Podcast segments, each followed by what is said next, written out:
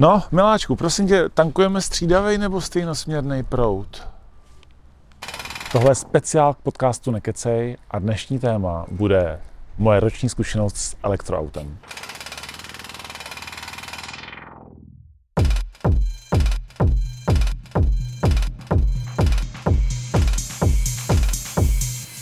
Je to přesně rok, co jsem majitelem tady toho elektroauta.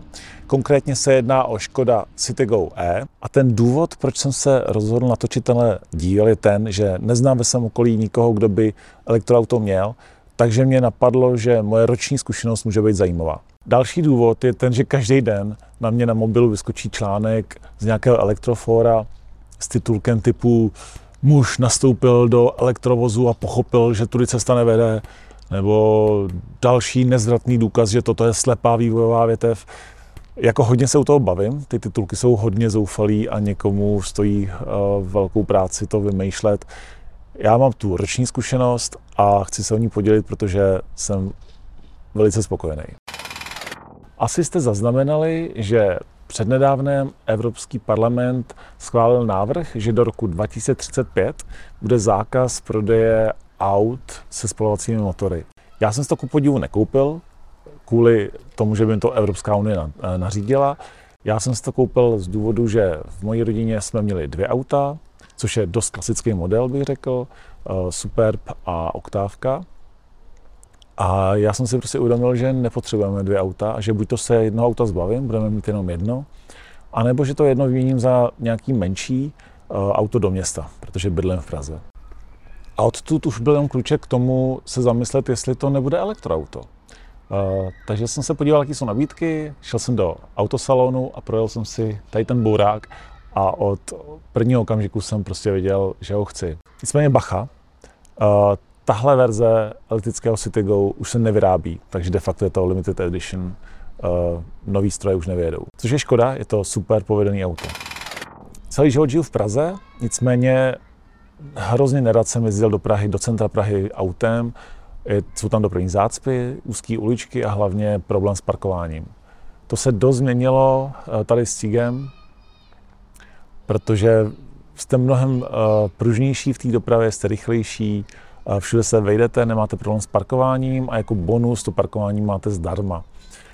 Nicméně pozor, mluvil jsem s magistrátem, tím jak roste počet elektrovozů, tak pravděpodobně v budoucnu tady ten bonus bude zrušený, není to do nekonečná, ale je to příjemné. Co není úplně cool, je jezdit do centra autem. Veřejná doprava je určitě lepší volba.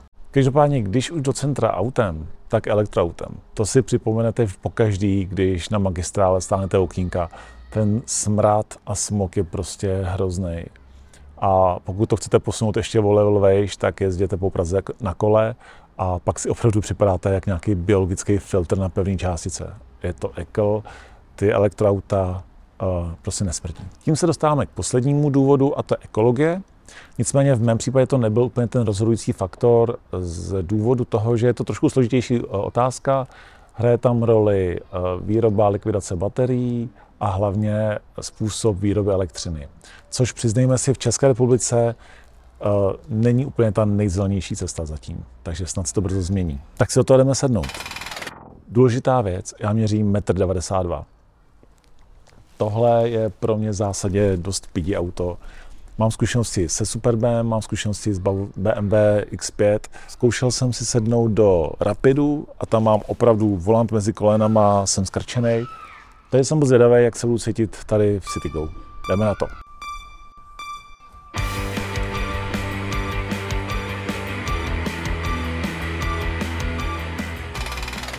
Spotřeba. Za ten rok jsem s tímhle autem měl 9 500 kilometrů a za nabíjení jsem utratil přibližně 5 000 korun. Je tam velká hvězdička a to je jeden faktor, a to je nabíjení zdarma. Spousta elektronabíječek nabízelo provoz zdarma ze začátku, čehož já jsem dost využíval. Řekl bych, že to bylo méně jak z poloviny, ale i tak si myslím, že reálně, pokud byste nevyužívali nabíjení zdarma, tak vás bude stát kilometr 1 korunu. Těch možností nabíjet zdarma bylo po republice docela dost, ale v poslední době to hodně mizí. Asi to souvisí s energetickou krizí, s Putinovou válkou na Ukrajině,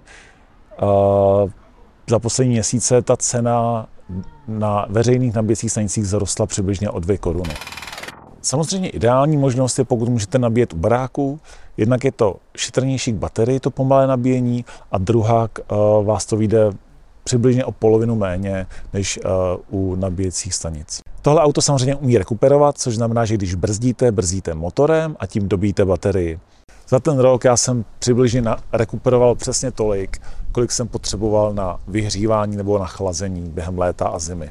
Katalogový dojezd tady toho auta je 252 km. Moje zkušenost je, že to vydrží těch 200 úplně v pohodě. Když jsem to počítal pro účely tady toho podcastu, tak jsem zjistil, že moje průměrná roční spotřeba je 12,8 kWh na 100 km a při kapacitě baterie 32 kWh to vychází opravdu solidních 249 km dojezdu. Samozřejmě těch posledních 50 km nikdy nevyužijete, stejně jako nejezdíte na poslední kapku benzínu, tak tady si vždycky necháváte nějaký limit k tomu, abyste dojeli k nabíječce, takže reálně prostě používám 200 km a úplně vládě mi to stačí.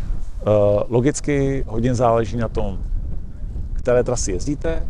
Já to hodně používám ve městě a paradoxně na dálnici, což jsou dost náročné trasy na spotřebu. Ideálně, když jezdíte okrsky 80 km/h přes město 50, přes obec 50, tak je to nejlepší.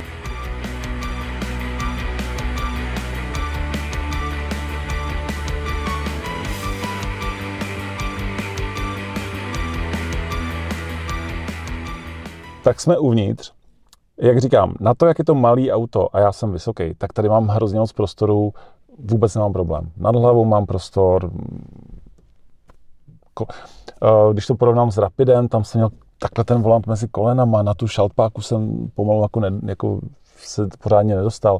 Tady mám hrozně moc prostoru a říkám, srovnám to s mnohem většíma autama.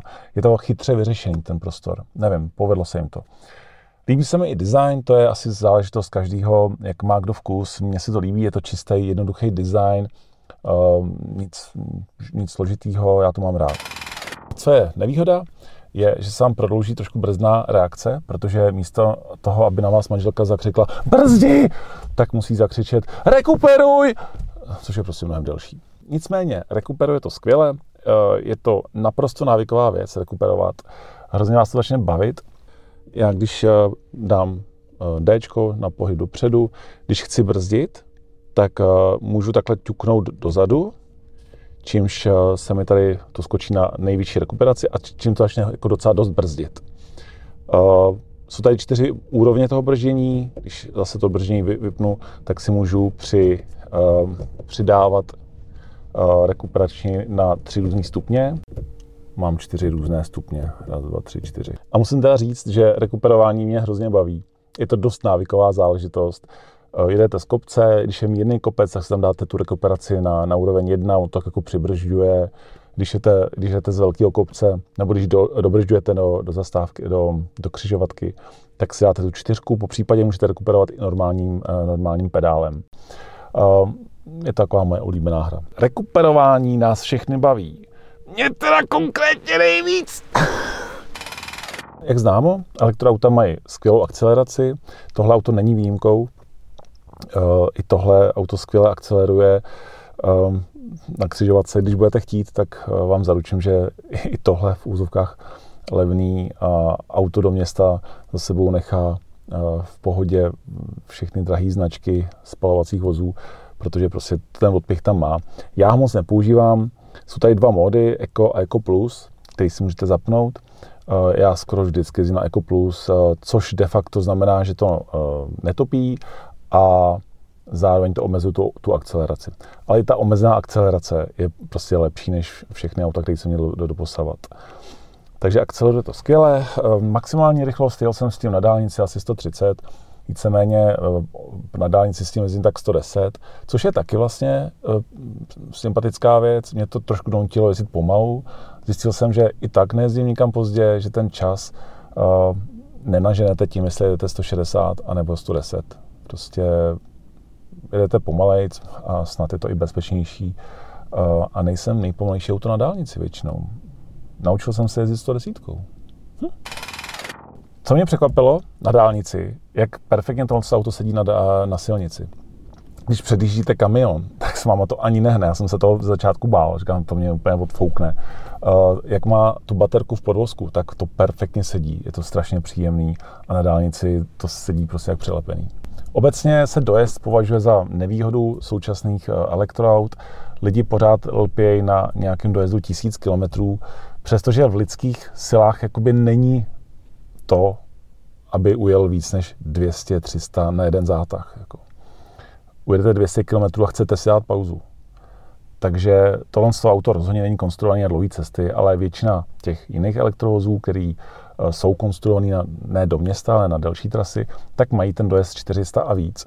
A já vám garantuju, že když někam jedete, tak vždycky si budete chtít po 200 km dát aspoň malou krátkou pauzu. A ta krátká pauza ve výsledku bude 15 minut.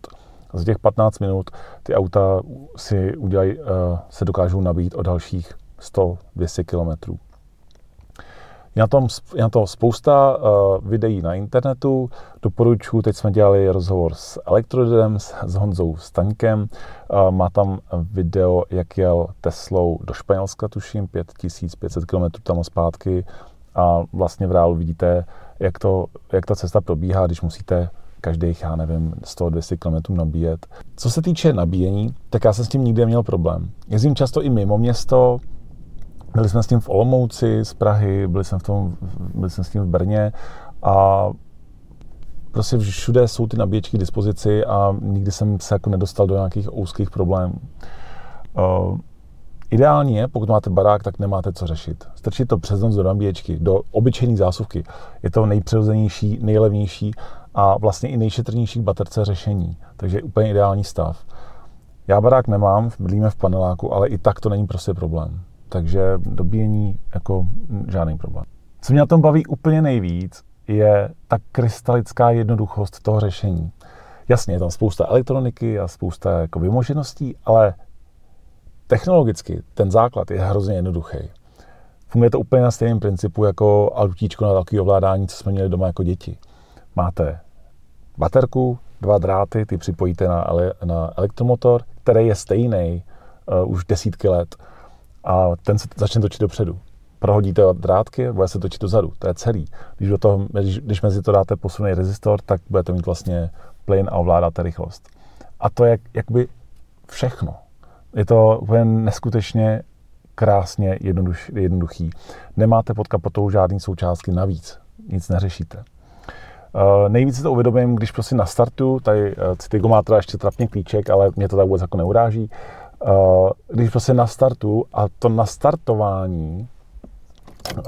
to nastartování vlastně znamená, že se mi jenom rozsvítí displej a já šlápnu na plyn a vystřelím a je jedno, jestli je -10, jestli jsem v kopci nebo jestli jsem na rovině.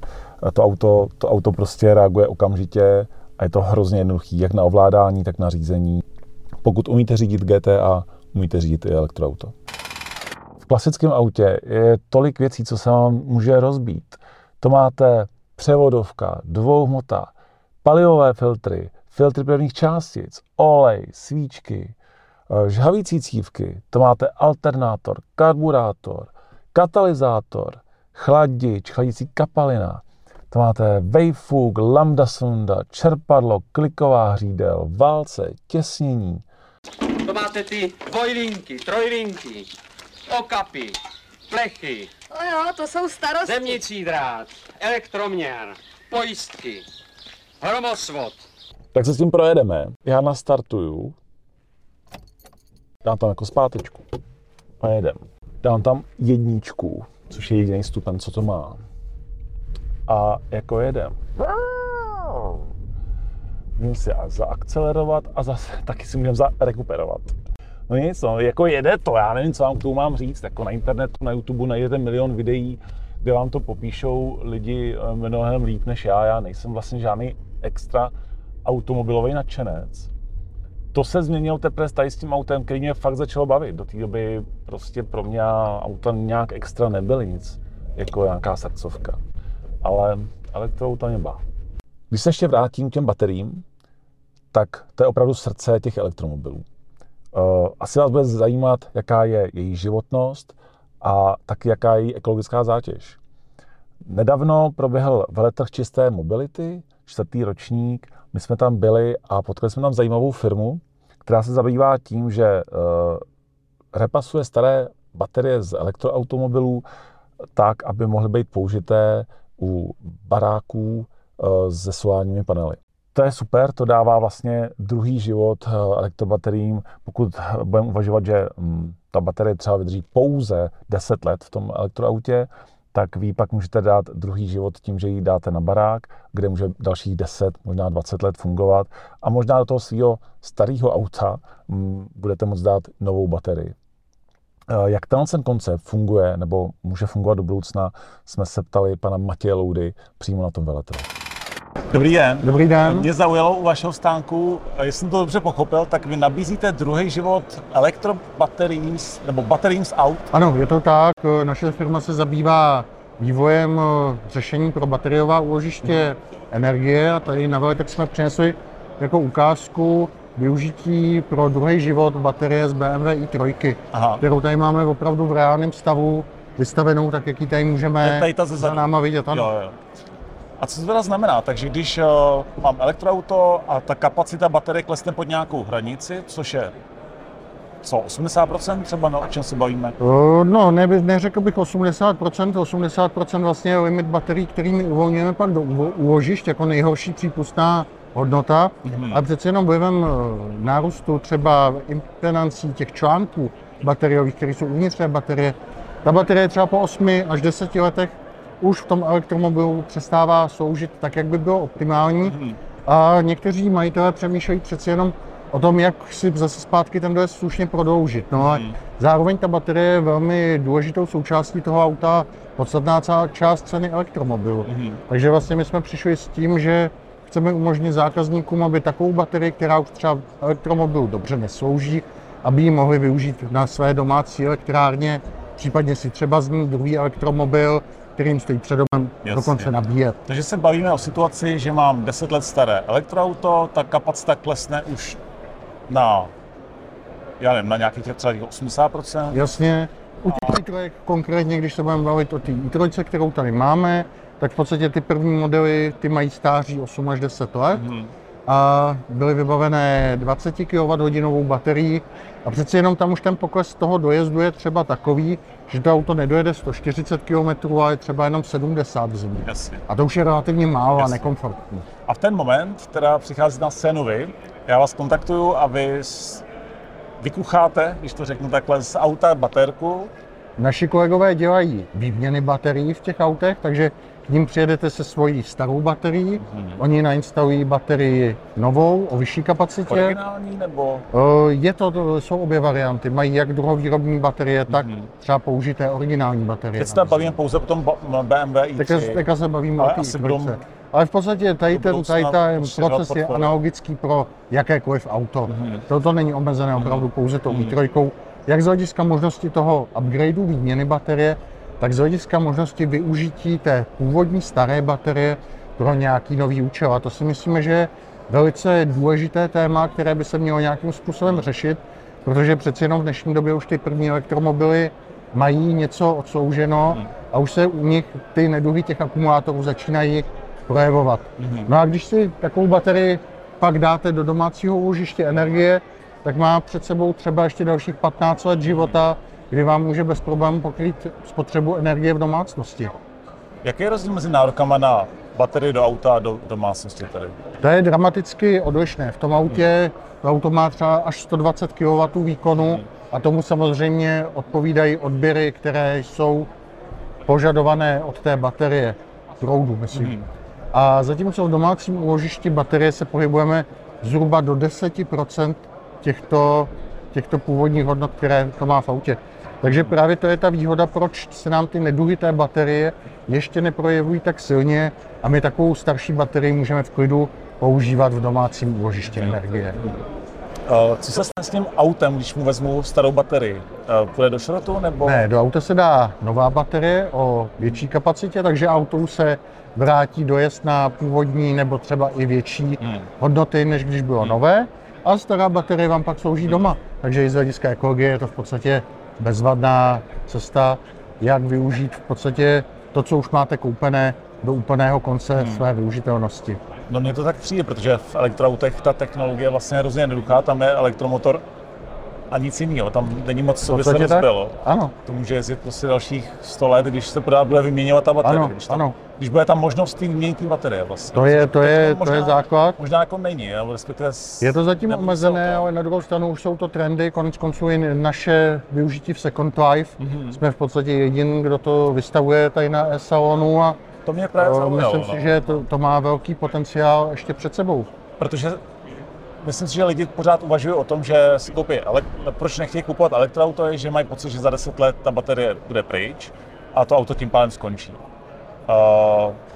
A neuvažují o tom, že si za těch 10 let bude už možnost tu baterii vyměnit. Přesně možná tak. I za lepší baterii, takže ta bude mít ještě větší kapacitu. Takže přesně to auto, tak. Který má dneska dojezd 200 km, tak za 10 let s novou baterií bude mít dojezd 500 km, já nevím, co bude. Je to možné. Protože nikdo nevíme, co bude za 10 let, ale když se máme jako příklad tu i3, tak první modely byly produkované z baterií, která měla 60 Ah kapacitu a následně po vylepšení se ta kapacita zvětšila na dvojnásobek, takže i ten dojezd reálně šel dvojnásobně nahoru. A to je hodně. Pokud někomu nebude vadit, že má 10 let staré auto nebo 20 let jako morálně staré, že už ta nebude ten hezký design a nevím co všechno, tak si může možná jezdit dlouho ještě. Může s ním jezdit relativně dlouho, protože ty elektromobily jsou konstrukčně poměrně jednoduché, nic se tam neopotřebovává. A například třeba ta i3, ta je karbonová, tam je minimum kovový díl, takže to vám ani nezrezne potvora.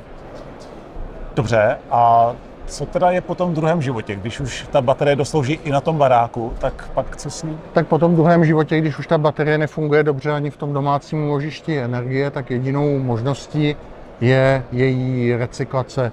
To znamená využití maximálního množství využitelných surovin, které v té baterii jsou.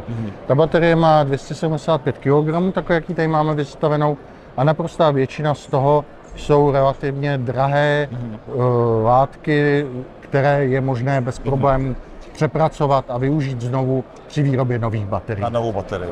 Ta technologie té recyklace se taky bude vyvíjet, takže dovedu si představit, že za 10 let ta efektivita bude možná vyšší než teď, ale víte, jak je to teďko? Když máte starou takovou baterii, kolik procent třeba se z toho dá jako recyklovat? Ta recyklace v současné době u těch litiových baterií je v samém začátku.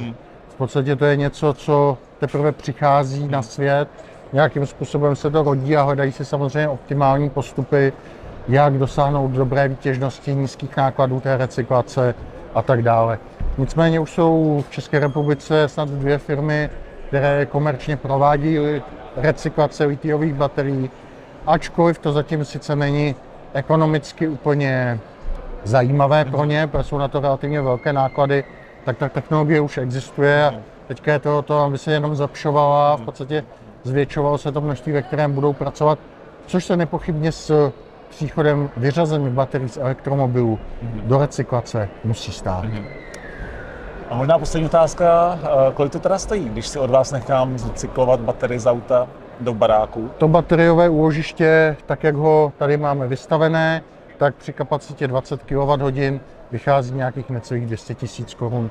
Takže je tam i úspora finanční z hlediska toho, když pořizujete bateriové úložiště ke své fotovoltaické elektrárně, tak přeci jenom takovéhle bateriové úložiště je zhruba o 1/3 levnější a navíc velká výhoda jeho je, že je skládané z opravdu kvalitních bateriových článků, které prostě vyhověly pro to, aby z nich BMW stavilo svoji vlajkovou loď elektromobilů. A jste říkal 20 kWh, to je kapacita baterie z toho BMW i3? Ano, to je kapacita té baterie z té i3. A kolik taková baterie v té domácnosti utáhne spotřebičů? Dá se to nějaký kolik? Taková baterie v domácnosti, dá se to velice jednoduše poměřit se spotřebou běžného rodinného domu, kde z praxe víme, že ty 20 kWh baterie s 10 kW solárních panelů na střeše bez problémů stačí na pokrytí naprosté většiny spotřeby v běžném rodinném domě.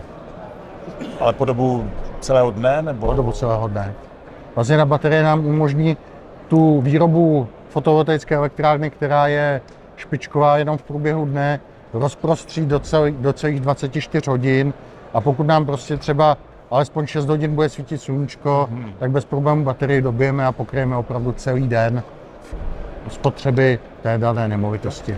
Tak jo, já vám děkuji za rozhovor, je to strašně zajímavý, mě to zajímalo z toho, protože já mám elektroauto a ta otázka, co bude za 10 let, kdy už ta baterie nebude fungovat, co s ní bude, tak jsem rád, že je tam možnost nějakého toho druhého života. No, tu otázku už známe odpověď a také vám děkuji za rozhovor.